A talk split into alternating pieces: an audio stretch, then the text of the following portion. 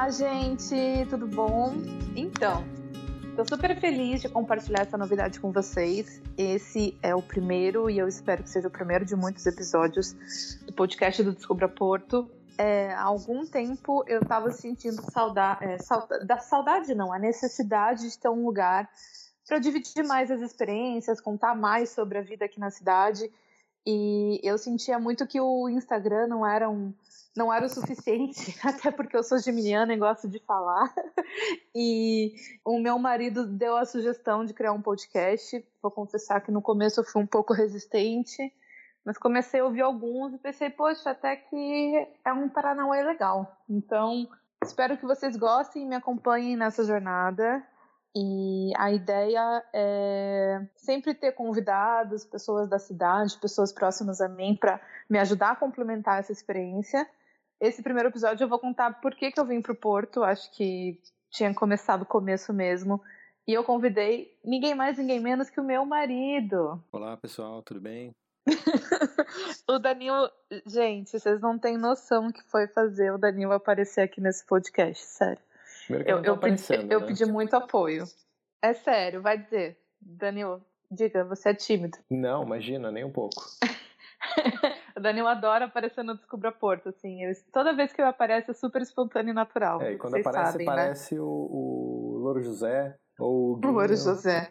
Dá um contexto, tem, tem gente que é portuguesa aqui, vai. Ah, meu, não tem como dar um contexto.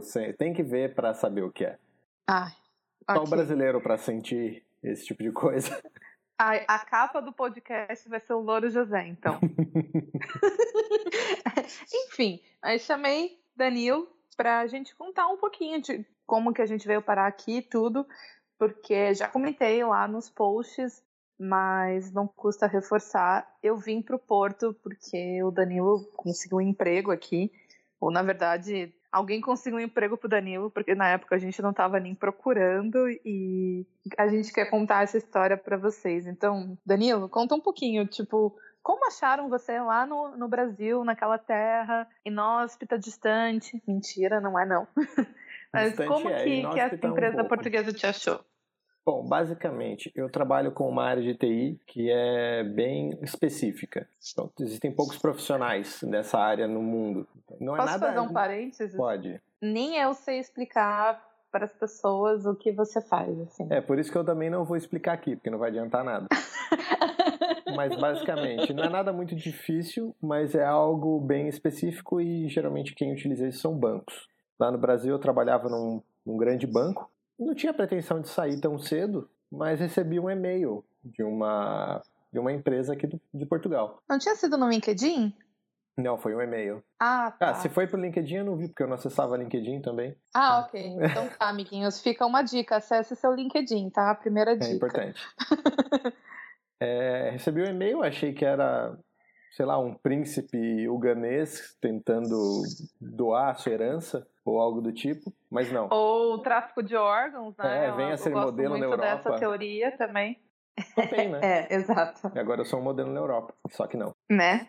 Então, aí recebi o um e-mail, fiz a primeira entrevista ainda achando que era mentira, mas no final não era mentira. Era verdade, fiz algumas outras entrevistas, passei no processo. O processo demorou mais ou menos um mês, processo de entrevistas, para daí dar a entrada no visto, né? Até Sim. esse momento a gente não tinha nem ideia e não tinha caído a ficha ainda. Não, a gente nunca tinha vindo para Portugal. Eu acho que a gente foi- também Nunca foi. Cogitou Teve uma dose de loucura ali, não teve? A gente nunca cogitou a hipótese de vir para Portugal. O pior é que teve uma vez que eu tava morando na Itália para fazer o meu processo de visto. Eu morei na Itália, acho que foi três meses, quatro meses, e eu vi uma passagem barata para Portugal e eu fiquei, ah, não, prefiro ir para Grécia. Aí, É.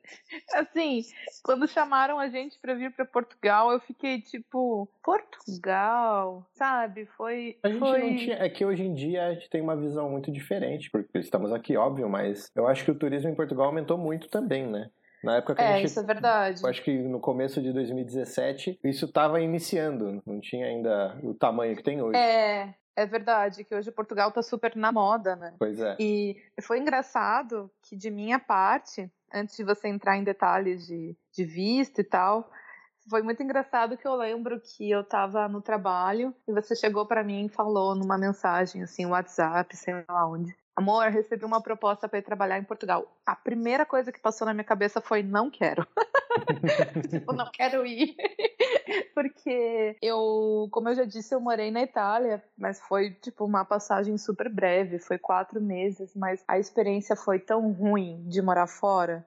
E a gente meu, vamos ser honestos, a gente tinha uma vida super legal no Brasil, sabe? Sim, a gente tava É, tranquilo. não tô falando que a gente era ostentação, né, amor? Mas. Não, a gente tava tranquilo, a gente tinha um apartamento que- alugado, mas era um apartamento muito legal. Eu tinha estabilidade no meu emprego, você tava trabalhando com consultoria, tava bem. A gente É, com e. os nossos amigos tipo, no gente... Brasil. Exato, a gente tinha a nossa família, a gente tava num momento super legal com a nossa família, tanto com a minha quanto com a sua. Tinha acabado de nascer sobrinho, nossa, tava Sim. uma coisa. A gente não. A gente realmente não tava cogitando. Quando eu fui pra Itália, eu saí do emprego onde eu tava com a pretensão de morar fora. Mas aí quando chegamos aí na Itália, foi meio. Sabe? Foi. Foi bem, bem ruinzinho, assim, a experiência. Mas até por conta dessa experiência ruim na Itália, quando o Danilo veio falar comigo, a minha primeira resposta foi tipo, putz, não quero. Mas na época eu tava fazendo terapia e uma coisa que eu fiquei refletindo muito foi sobre, putz, eu fui na Itália sozinha, fui numa situação totalmente diferente, aqui eu ia estar com o Danilo e o Danilo nunca tinha morado fora, né, amor? É, só- a gente só tinha E- viajado, nunca tinha morado fora, mas depois que você foi pra Itália, a gente decidiu não ir mais. É, então isso estava meio decidido. A gente, ia ficar, a gente ia ficar no Brasil. E é isso. Ia seguir a verdade. vida por lá. Aí depois você estava contando que, que rolou os negócios do visto e tal. Como é que foi esse processo? Você fez o visto e depois veio pra cá direto, né? Isso, eu dei entrada no visto, mas até esse momento ficha não tinha caído. Quando eu recebi o visto em casa, depois de 90 dias, já era tipo maio, final de maio, começo de junho, eu já comprei a passagem e embarquei dia 19 de junho de 2017. Cheguei aqui dia 20. Aí sim caiu a ficha. Aí que eu me liguei. Mas você chegou nessa época de São eu João, cheguei nessa né? época, no, no fervo mesmo. Caramba! Porque É. tava um caos. E os primeiros dias são. Ah, o primeiro, a primeira semana é tudo novo, novidade, nossa, que legal e tal. Mas depois você sozinho, num país diferente, saindo do inverno de E- Curitiba e, e- chegando no verão aqui do Porto. E é legal dar um contexto também que o Danilo veio sozinho, porque tudo aconteceu tão rápido. E aí a gente combinou de o Danilo vir pra cá fazer um teste, sabe? Vir, sentir, ver se cur- curtia ou não. E se ele gostasse, eu vinha atrás, senão a gente voltava e tava tudo bem, né? É, e nesse meio tempo eu vim pra cá, comecei a procurar apartamento, já não estava fácil naquela época.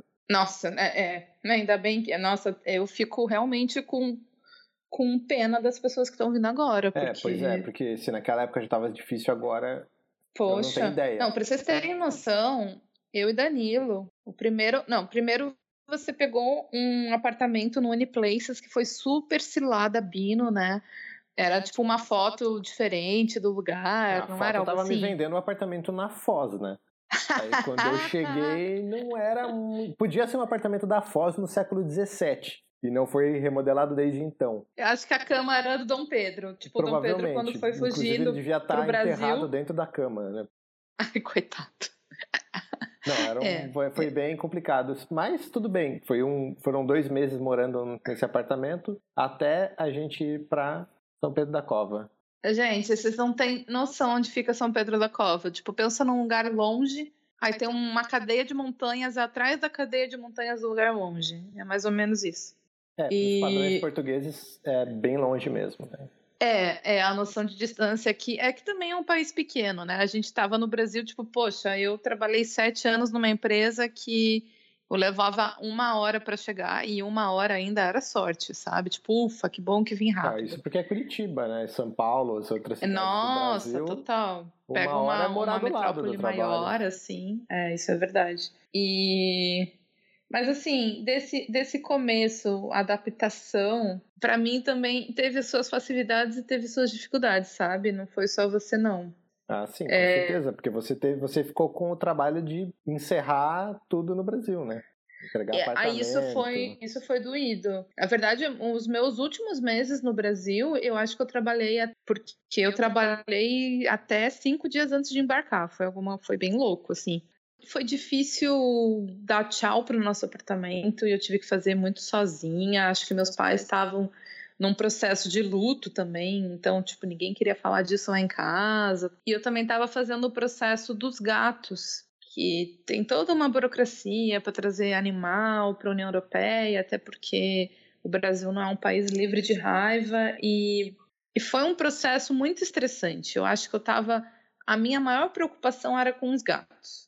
Era a sua também, né? Nossa, foi sim, Danilo. desde o início foi isso. Foi, era como a gente vai trazer os gatos pra cá.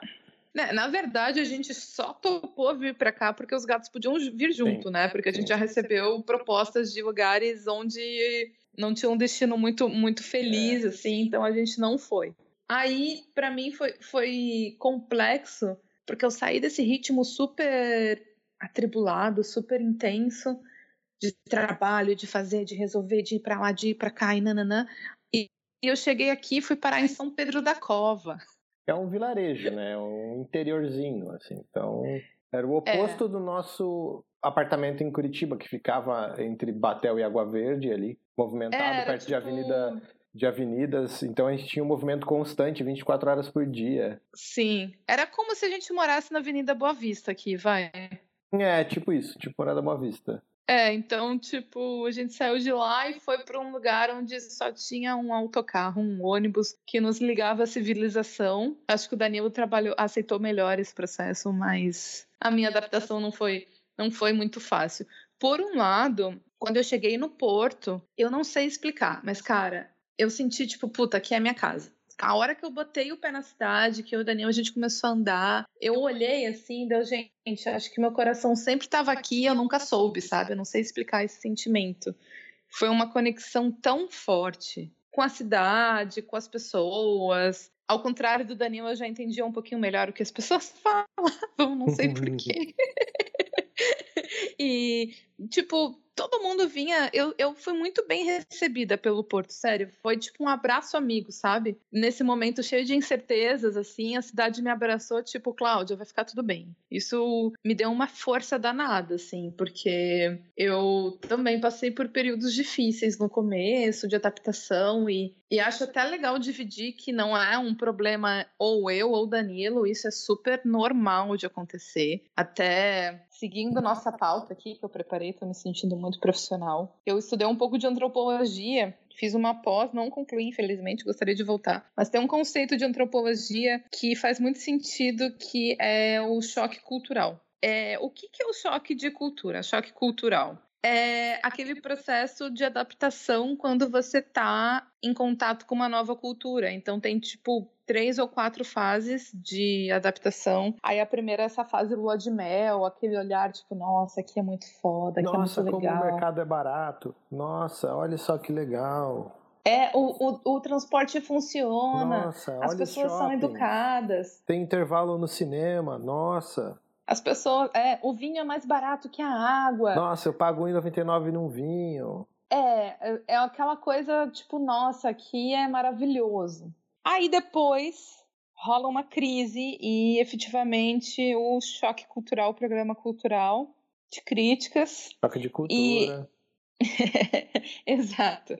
Então, daí esse choque de cultura, nesse, nesse choque, você começa a questionar tudo que é diferente do que acontece, do que você tinha na tua outra realidade. E isso é normal, eu não quero desanimar você, não tô falando que a pessoa não tá vindo de coração aberto, mas rola um momento que você tem aquela frustração por ver diferenças. Por exemplo, para mim uma diferença muito grande foi em ritmo de vida, porque lá no Brasil a gente saiu de um ritmo de vida muito acelerado. E, sei lá, gente- além da gente estar em São Pedro da Cova, delivery aqui não funciona depois da, da meia-noite. É, Como assim não tem delivery funciona, né? depois da meia-noite? É. Mercado 24 horas. Como não tem um mercado 24 horas? É, eu acho que um ponto também que pra mim, principalmente, pegou bastante é que em Curitiba o teu espaço pessoal, a tua bolha pessoal é maior. Como assim bolha, pessoal? Aqui, por exemplo, se você entra em Curitiba, você entrava no ônibus, era muito difícil alguém sentar do seu lado no ônibus. Ah, sim. Ali, tipo, o Curitibano tinha um, um metro de diâmetro, uma bolha que ninguém chegava perto. O nome disso é frieza também, né? Também, Curitibano é um ser. povo frio, assim, né? É, mas aqui não, aqui todo mundo chega junto mesmo. Não, isso é engraçado. Isso também foi engraçado para mim, que num primeiro momento eu achava que as pessoas estavam andando em cima de mim, que elas chegavam muito perto para falar comigo. E eu ficava, eita, já acho que essa pessoa tá se aproximando um pouquinho demais de mim, assim, passou um pouquinho da linha, mas não, né? E tem várias outras coisinhas também que a gente acha estranho, né? Meu. E cai bem nesse segundo ponto aí, né, do choque de cultura, porque você começa a sair da lua de mel Exato. e já começa a ver os pontos negativos, né? Sim, exatamente.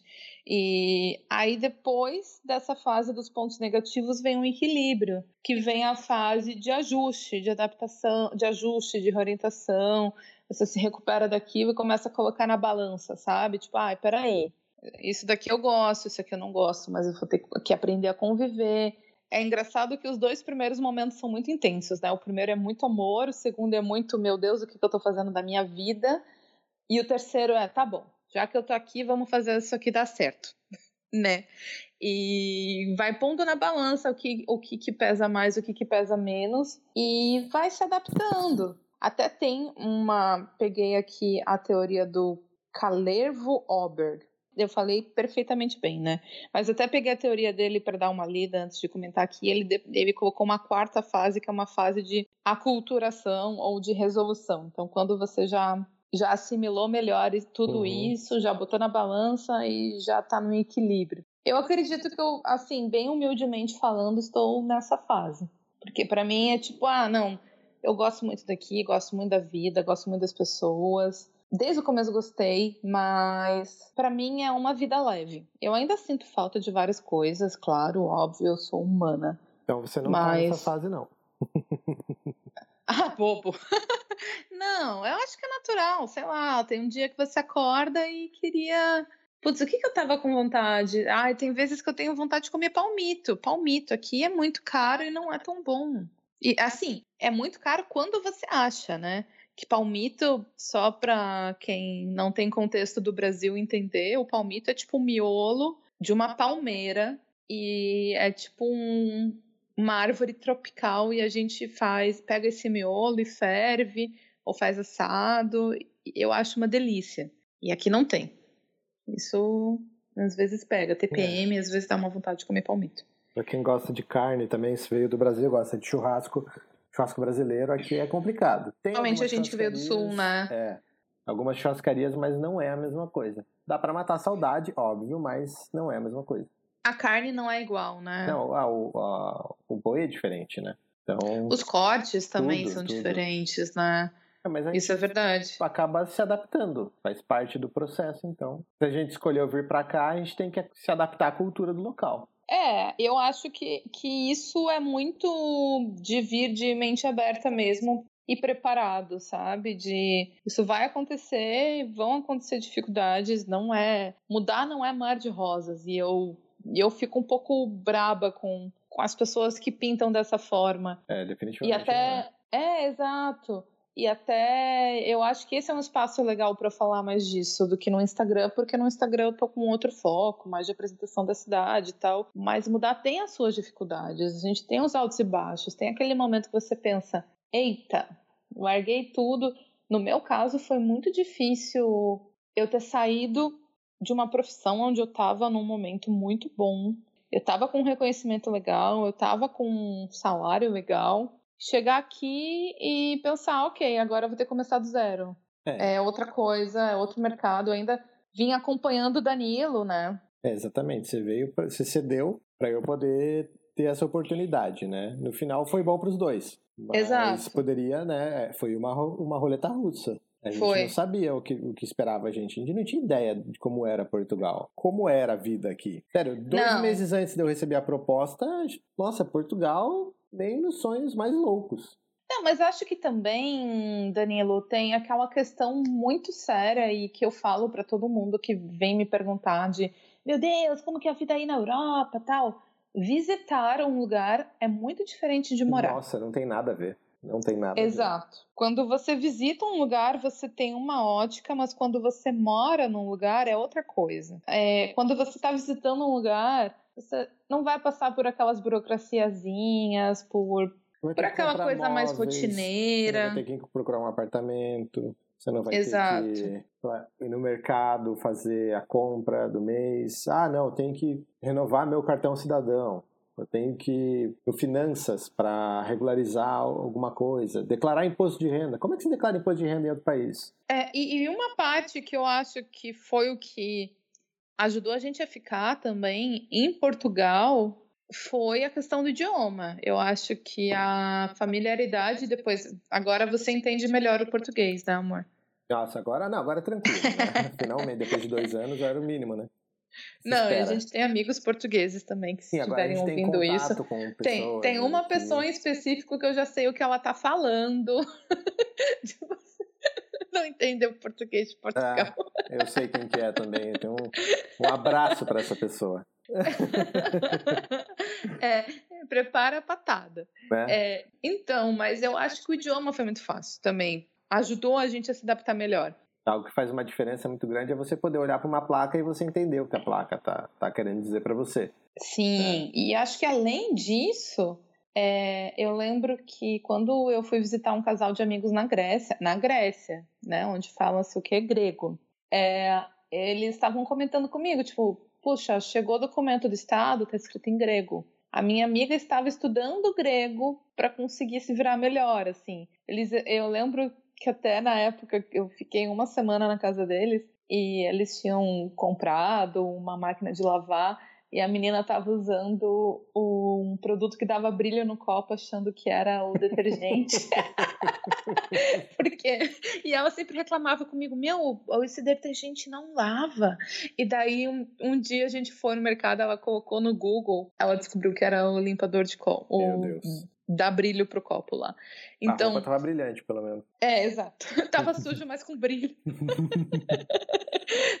mas isso me ajuda muito, sabe? Porque por mais que a gente fale inglês, por mais que as pessoas, muita gente aqui, Fala Europa, outros idiomas, mas tem que virar a chave, né? Exato, fala inglês. E também chega aquele momento que você vai num lugar e a pessoa vai olhar simplesmente para você e falar: "Não quero, não quero falar. Não quero falar inglês, não quero falar, você tá aqui, vai ter que falar no meu idioma". É complicado, né? Sim, é, isso aí é bem tenso. Mas então... aqui a então gente se adaptando ao idioma e se adaptando a, a cultura que não é tão diferente da cultura brasileira, por motivos óbvios, né? E acho que também foi outro ponto que fez a gente ficar. Sim. E uma coisa que me surpreendeu muito quando eu cheguei aqui, o tanto que os portugueses sabem, conhecem a cultura brasileira. Meu, o pessoal Sim. via novela desde. Tem muito contato, né? Gabriela. O Brasil exporta muita coisa, né? Exato. E quando a gente conversa com eles, ah, tem algumas palavras que realmente, né, um Atlântico e 500 anos separaram essas, esses idiomas.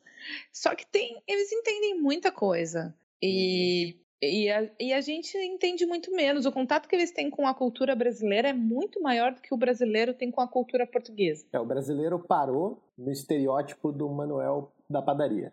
É verdade. É, e o português, desde então, evoluiu é, isso é, é verdade. começo do século passado, né? É um estereótipo muito antigo. É verdade. E aqui também a gente tem muito acesso, não só na questão cultural, mas, por exemplo, a gente está reclamando de churrasco, mas, meu, pelo menos a gente tem acesso a churrasco. Tipo, poxa, ganhei pão de queijo esses dias, nessa semana. A gente tem amigo que tem brigadeiria, que faz um brigadeiro bom, que faz bolo de fubá. Você vai no mercado. Esses dias a gente foi no Jumbo, tinha goiaba. Goiaba, não era polpa, era a fruta. Sim. Era 7 euros. Pagaríamos um rim. Mas não era goiaba. Mas tinha, mas tinha. Sei lá, se eu tivesse grávida, não quisesse que meu filho nascesse com cara de goiaba. Deus é. me livre, que eu não, não, quero engravidar, mas, tipo, acho que essa questão também ajudou na nossa adaptação e fez a gente querer ficar. Enfim, é, foi um, um peso positivo para a balança, né? Não, não, com certeza. Mas uma, uma reflexão aqui. Mas por que a gente decidiu ficar? A gente acho que encontrou aqui um lar, né? A gente conseguiu sentir acolhido pelo país, pelas pessoas. A gente tá, a gente começou a criar raízes. Sim, é verdade.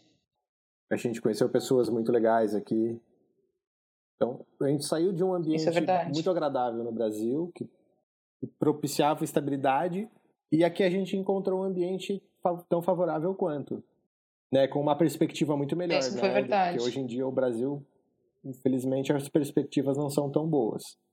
E aqui é, é isso é verdade. É, é engraçado que quando a gente olha para trás, a gente saiu antes de mudança de governo. Acho que a gente saiu quando estava rolando a transição, Não, transição entre aspas grandes Dilma 2017. Temer, né? A Dilma já tinha saído, só que nada, nada do que é o Brasil de 2019 era o Brasil de 2017. Não, não um país era. muito diferente, muito menos polarizado. Não, o pessoal estava muito otimista até com a, a questão do, do impeachment e tal, isso é verdade. Mas aí, bom, agora aí a gente veio para Portugal, onde uma cultura política diferente. As discussões políticas aqui são bem diferentes. São muito diferentes e o pessoal é muito politizado. Não é aquela coisa de politizado de, de achar que comunista come criança e que direitista é capitalista e dono de banco, mas o pessoal tem uma visão interessante, assim, eu acho bacana. Eu acho que esse tipo de coisa ainda não chegou aqui, espero que não chegue. Né? Essa é, polarização eu, eu também. agressiva eu também. desnecessária. Ah, tomara que acaba, acabe antes de chegar aqui, né? É, e isso eu acho que foi um dos pontos principais, assim, essa estabilidade tanto do país, né, da economia, isso traz segurança, né? Então, pô, Sim. a gente Mas, sentiu, se, se sentiu seguro aqui. Isso é verdade. Mas outra coisa que, que eu gosto muito e eu acho que foi um ponto muito positivo também é que, tipo, o Porto é uma pequena grande metrópole, né? Exatamente. Nossa, porque é uma cidade super aconchegante, é, é bonitinha, as pessoas são, assim, sério, tem pessoas aqui que elas te ajudam num nível que você fica olhando assim e pensa que elas são de um filme, porque ela foi muito legal. Esses dias até eu e a Renata, Renata Jonô, fotógrafa que me ajuda no Descubra Porto, e além disso, amigona do coração. A gente foi num lugar comer uma feijoada e a gente sentou numa mesa que estava muito próximo de uma mesa de, de duas senhoras portuguesas e elas estavam comendo uma quiche. Aí eu olhei para Renata e falei: Nossa, essa quiche aqui do lado tá bonita, né? Será que a gente pede? Daí Renata, ah, vamos pedir essa quiche? Aí a senhora portuguesa ouviu, eu e Renata metendo o bedelho no, no prato alheio, né? Aí a senhora portuguesa falou: Olha, tá muito boa mesmo. Se fosse vocês, eu pedia. Ah, a gente vai pedir. De repente a mulher, querem provar? A gente, não, né? Poxa, teu prato, teu almoço, imagina. Ela, não, não, não. Ela cortou um pedaço da quiche dela, colocou num guardanapo e deu para mim e pra Renata. E ela deu um pedaço enorme para mim. E eu ainda queria dar outra para Renata e a gente ficou, pelo amor de Deus, não, não é o seu almoço, não acabe com o seu almoço para dividir com a gente. É o tipo de coisa que a gente já não sente não sentia tanto, né, que era essa confiança, né, nas pessoas.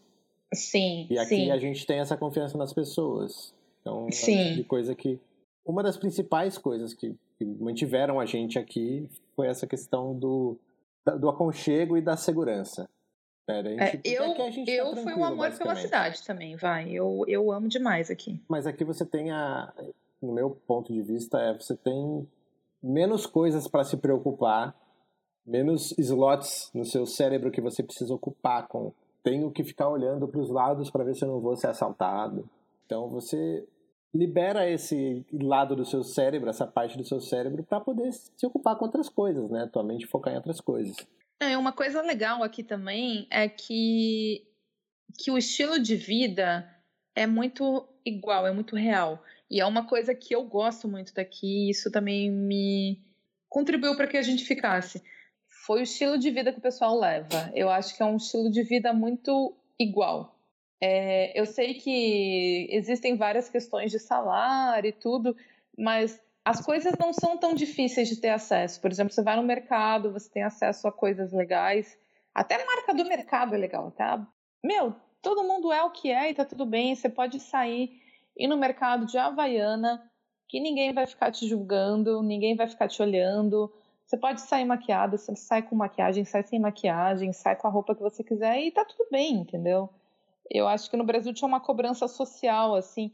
Quer dizer, o Brasil é muito grande. Em Curitiba, vai tinha uma cobrança social por parecer estar bem, por estar tá impecável. E aqui não tem. É. Aqui é bem mais tranquilo nesse aspecto.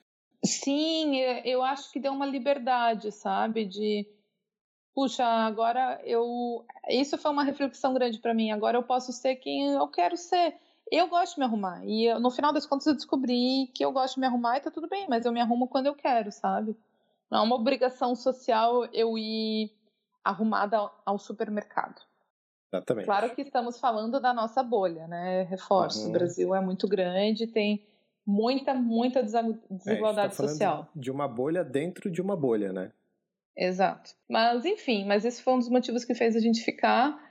Além disso, fizemos amigos que se tornaram família. Isso também, nossa, foi algo que deu um super suporte, a gente se conectar com pessoas na mesma vibe que a gente. É uma coisa que faz muito, muito, muita diferença. Mas não quero muito prolongar aqui.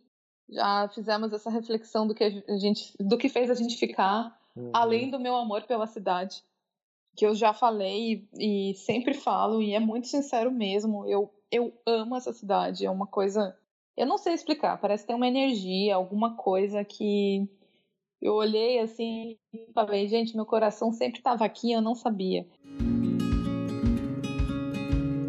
a gente passou por todo esse processo e acho legal dividir com o pessoal também dicas, sabe? Dicas de com quem certeza. vai mudar, do que fazer. Qual que foi o teu principal aprendizado que você falaria? Essa é uma dica de ouro para quem está querendo mudar. Tenha plena consciência se é isso mesmo que você quer. Porque se você tem uma vida confortável, será que vale a pena você largar tudo para começar do zero, mas do zero mesmo? Tirar um CPF novo, né? Ah, e outra, né? Um Aqui copo, a vida. Prato, ter que alugar apartamento, comprar roupa, tudo, do zero. Vale a pena? Né? E a vida é diferente da vida no Brasil. É verdade. Então, eu acho que tem que ponderar muito bem, é uma mudança muito grande. E... Não, e outra coisa, né? É, até a questão salarial aqui é muito diferente, porque sim, no Brasil, sim. por mais que haja muita desigualdade, eu acredito que dependendo da área da pessoa, é muito mais fácil ela ganhar mais dinheiro. É fácil, fácil fazer entre dinheiro. aspas. É mais fácil fazer dinheiro no Brasil, mas o dinheiro não vale tanto. É, exato. Então, em algumas aqui você tem uma em algumas áreas, em alguns mercados. Aqui você tem qualidade de vida. Exato. Você troca teu dinheiro, teu, a tua casona, o teu carrão, por uma casa mais simples, por um carro mais antigo. Por um apartamento se, que, se for dos anos 2000, é novo. É, por, né, mas você está ganhando o quê? Qualidade de vida, segurança. Exato, exato. Vale a pena é... trocar toda a tua família por talvez conhecer novos amigos? Sabe, tem que ponderar tudo isso, ver se vale a pena você fazer essa troca. E acho que uma coisa que você falou que é muito importante é deixar claro que aqui é qualidade de vida e não é American Dream. Exatamente. Não é uma cultura de tá consumo. American Dream, se você quer dirigir carrão, quer ter casão, meu amigo, vai para os Estados Unidos. Exato. Vai para Miami, tá? Orlando. Não é aqui. Europa não é, não é assim. Não quer é ganhar mesmo. muito dinheiro, você vai ter que ser herdeiro de alguma família rica. Ou ganhar milhões podem existir possibilidades inúmeras, né? A vida é, é muito Sim, vasta. Mas eu tô dizendo numa, mas, no, na, no geral, assim, não é todo mundo que vai sair rico daqui. É, isso é verdade. Isso... Mas tu vai, ter, vai trocar, tipo, isso por uma vida tranquila. É, mas acho que uma dica também que eu daria é a pessoa se planejar. Ah, isso é... Eu e o Danilo, a gente falou, ah, a gente não conhecia Portugal e a gente veio e tal. Mas, cara, o tempo que a gente teve entre proposta e até o Danilo dar o aceite, a gente, a gente se planejou muito. Nossa, a gente se planejou financeiramente, a gente foi organizando questão de grana, questão de entender como que era o país, pesquisar a burocracia. A gente dormia e acordava pesquisando coisas, sim. A gente veio com um respaldo de informação financeiro e tudo grande. Sim, a gente, a gente veio uma gordura ali, né? E eu dei sorte ainda de na época que eu vi vim para cá liberaram o saque do FGTS. então, né, deu uma ajuda muito boa. Não, e além disso, a gente também veio com dinheiro para voltar caso tudo desse Exatamente, errado. Caso a, a gente olhasse tava, e pensasse. A bala tava na agulha, né? A bala é. tava na agulha, era só voltar é. se precisasse. É, exato. Então, acho que planejar é muito importante, porque isso é até um tema que eu quero falar em outro podcast, mas hoje Portugal está super na moda e muita gente pinta Portugal como um, novo Eldorado, assim. Sim. Parece tipo, ah, não, porque em Portugal estou precisando de, de gente, porque se você vai lá você arranja um emprego fácil, se você vai lá você arranja casa. Não é bem assim. Acho que vale a pena entender a situação real do país, entender como que está a, a vida aqui, como que é o salário, como que é para alugar uma casa, que, por exemplo, dando um parênteses, o salário de Portugal é um dos mais baixos da Europa, Europa não, União Europeia. Aqui no Porto a gente está vivendo uma super crise imobiliária porque não tem casa, não tem casa para os próprios portuenses, Sim. quanto mais para quem está chegando. É um absurdo e os preços estão absurdos. Então acho que isso é importante entrar na questão do planejamento também. E outra dica que eu dou, e eu já falei lá no Descubra Porto, mas que me ajudou muito, é fazer terapia. Ter um acompanhamento de um profissional. Se você tiver a oportunidade de ter um acompanhamento de um psicólogo, de um terapeuta, de um profissional especializado, faça. Porque essa questão do choque de cultura, programa cultural, sei da piada já. Mas essa questão do choque cultural é verdade, é, é algo inerente à nossa natureza humana. Claro que pessoas vão passar por esse choque de forma mais intensa ou menos intensa, mas é normal a gente se questionar depois de uma mudança. É normal, é natural você se sentir isolado. É natural você pensar se você fez a coisa certa ou não. Você não está sozinho nessa. Então é legal ter um preparo, um, um apoio psicológico para para essas fases não demorarem demais para passar, para você não ficar um tempo além ou criar ou sei lá, desenvolver alguma outra coisa decorrente dessa adaptação. E a última dica que eu acho que é a mais importante também, quer dizer, todas são importantes, acho que planejamento e ter um preparo psicológico são importantes e também entender que você está construindo uma vida nova do zero, então ter muita paciência. Acho que a questão de respeitar a cultura local é muito importante. Lembrar você abriu mão da tua cultura para vir por uma cultura diferente. Então se interessa por ela, tenta fazer parte dela, porque aqui em Portugal as pessoas são abertas, tem tanta oportunidade de conhecer a cultura dos caras, se, se mescla, sabe? Eu sinto que tem muita gente que vem para Portugal e faz tipo um Brasil na Europa, sabe? Fica naquela né? bolha. É, então não tenha medo de se misturar.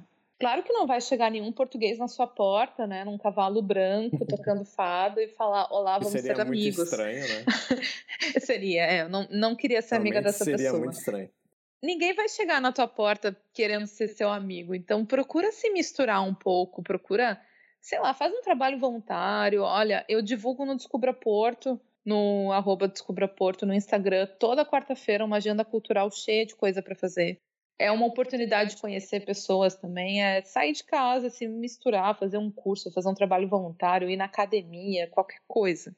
Saia de casa, procure pessoas, saia da bolha. Acho que essa é uma dica importante também. E lembrar, um passo de cada vez, sabe? A gente largou.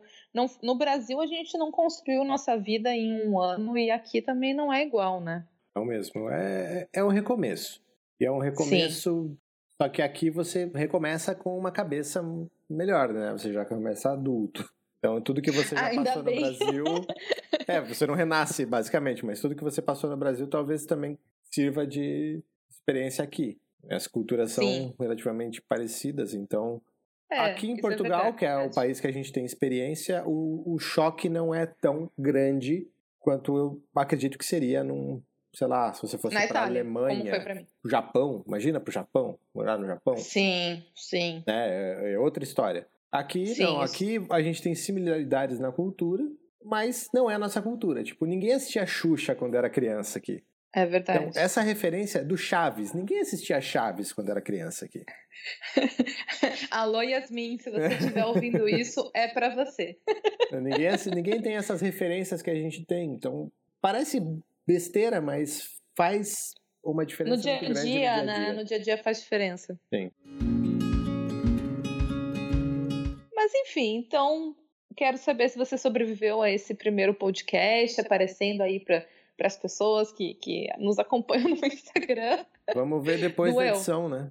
Se eu vou sobreviver ou não. é, não, já sobreviveu, vai.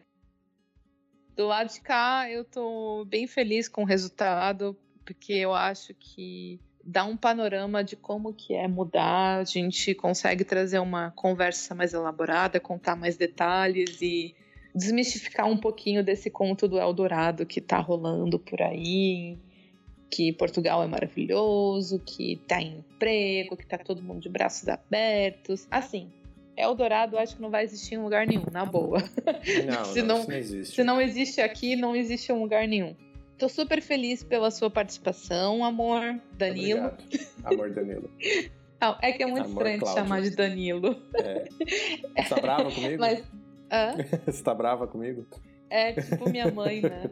É, não, mas tô super feliz que você topou participar comigo, porque eu não ia conseguir contar essa história sozinha e acho que fez toda a diferença você contar um pouco de, de como que foi esse seu processo. É, você aí do outro lado, quero aceito sugestões de temas, quero saber o que você achou. Esse é o nosso piloto, mas eu tô super empolgada para falar mais, até porque eu sou geminiana e a gente fala até a língua cair. Se vocês ficaram com alguma dúvida, pode perguntar, que a gente vai responder e ler com maior carinho. Se você quer saber mais alguma coisa, eu sempre respondo os directs lá no Descubra Porto, arroba Descubra Porto no, no Instagram. Me segue lá que a gente tem um contato mais próximo. E a ideia é fazer um podcast quinzenal. Pra minha sorte, eu casei com um cara que gosta de edição de som, então eles serão editados por Danilo, podem mandar jobs. É, manda jobs. E. E comentários sobre a qualidade também é sempre bem-vindo. Ah, é. Na verdade é o nosso super piloto, então aceitamos. Mas a ideia é fazer quinzenal, então nos vemos daqui 15 dias. Muito obrigado por ter ouvido a gente até aqui e até a próxima. Até!